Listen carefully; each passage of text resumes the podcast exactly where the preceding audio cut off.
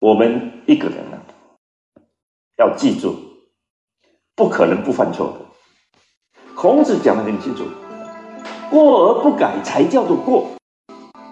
你明明知道这是错的，你不敢面对，你不想去改，或者改都没有效果，那就叫过错。我想整个的卜卦，它的用意就在告诉我们，犯错难免，不要后悔。你后悔什么样子？你要面对这种现象，要负起责任，然后你勇敢的去把它改过来，这才是值得我们赞美的。大家有没有发现，一个人没有经过很多的过错，他是不会成熟的。因此呢，我们对小孩子开始就要告诉他，你做错了没关系，哭也没用，后悔也没用，把责任推给别人更是推不了。你要汲取教训。我们现在不是看到小孩做错了就骂他，然后就打他，最后他就怕让你知道。因此很多小孩就开始养成一种坏习惯，就是掩饰他的过错。打破玻璃杯了怎么办？妈妈回来一定骂，赶快把它拿到外面去倒掉。那这个长大以后就糟糕了，那真是糟糕。我们要从小让小孩知道，人他是逃不了一个定律，叫做自作自受。你说你做的事情，最后你一定承受了。你会满一时，人家很快就知道。你跟小孩打破玻璃杯以后，大人很快就知道。为什么？因为小孩子没有那么细心，他有些碎片他没有看到，而且他说他慌乱，他自然会留在这里。那大人一看，这怎么有这种碎片？然后一看那个玻璃杯不见了，他马上就知道是小孩子。那小孩会不会说，那我以后不要这样做呢？多半不会。他会觉得我这次是不够严密。你看为什么大人呢？他照样的错了以后不认错，他只是把现场清理的更干净一点，就是从小养成的坏习惯。但是大人没有发觉，小孩也不知道，就这么糊里糊涂过一生，这是很凄惨的。所以最好的办法是什么？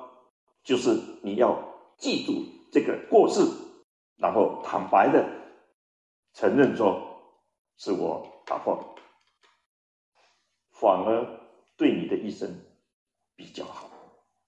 但有几个父母懂得跟子女讲这样的事情？没有。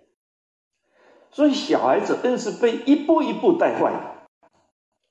可是我们说我们在教育他，这是很奇怪的事情。因此呢，卜卦它主要的在告诉我们一句话，叫做多行不义必自毙。这句话其实很多人跟我讲，他说他这句话很熟，而且会背。当时想想也很有道理，但是一到事到临头的时候，他就完全忘得一干二净。一定要受尽苦楚折磨，他才恍然大悟说，的确这句话是真的，你怎么逃不掉，怎么瞒不了。我想我们把这个案例说出来，是希望大家不要以为说我知道了，我懂，我会背，不要。如果你做不出来，就等于你。你看很多人他有机会去拿人家的钱，他有机会，甚至人家是送到你门上来的，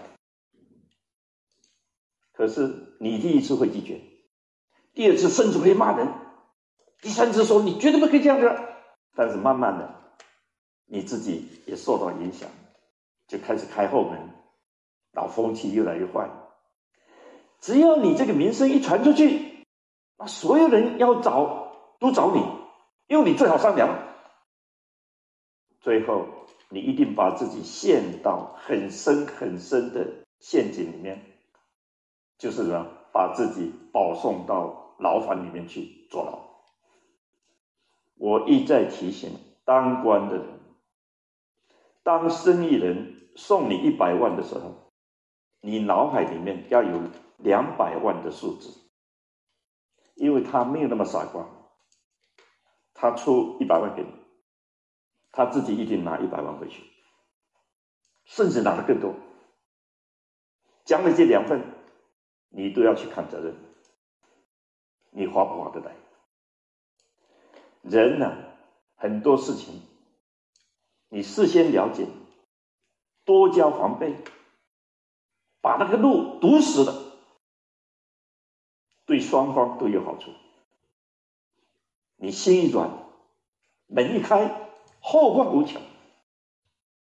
社会风气也是一样，刚刚开始变坏，你不交房子，后来严重的谁都没办法。你看现在小孩子，他上网，你有办法吗？就是当初认为这没有什么风气啊，求新求变啊，全世界都这样啊，我小孩不能落伍啊，那个门一开，你就关门，你就关门。所以我们要大家行善行善，但是一再强调善门难开，那个善门是不能乱开的，一开关不了，善门难开。人不可以做烂好人，人宁可让人家短时的骂你，长期的了解你，而不是说让人家短暂时间很喜欢你，然后最后一直痛恨你。这个是自己的选择。各位可以看到当前的社会，一直鼓励人家要说好话，要见面要笑，然后要做好事，这些话表面上听起来都是对的，但是你读完古卦以后，你就知道这里头恐怕有很多问题。你该说坏话就是要说坏话，该说人家不喜欢听的话你就要说吧，要不然你尽什么责任？其实我们慢慢把六爻分析，大家都了解这个道理以后，你会注意到一句话，就是说为什么我们圣贤老教我们说话的时候要多讲一些有用的事情，不要老讲一些叫做言不及义，就说什么用都没有，整天聊天啊，整天闲聊啊，整天讲那些乱七八糟的事情。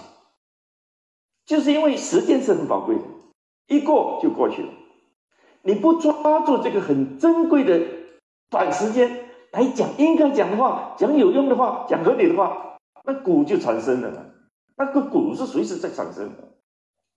我们现在不管是个人也好，家庭也好，团体也好，整个社会也好，都应该好好来了解这6个爻的变化。所以我们下一个单元要来讨论解除祸乱。谢谢大家。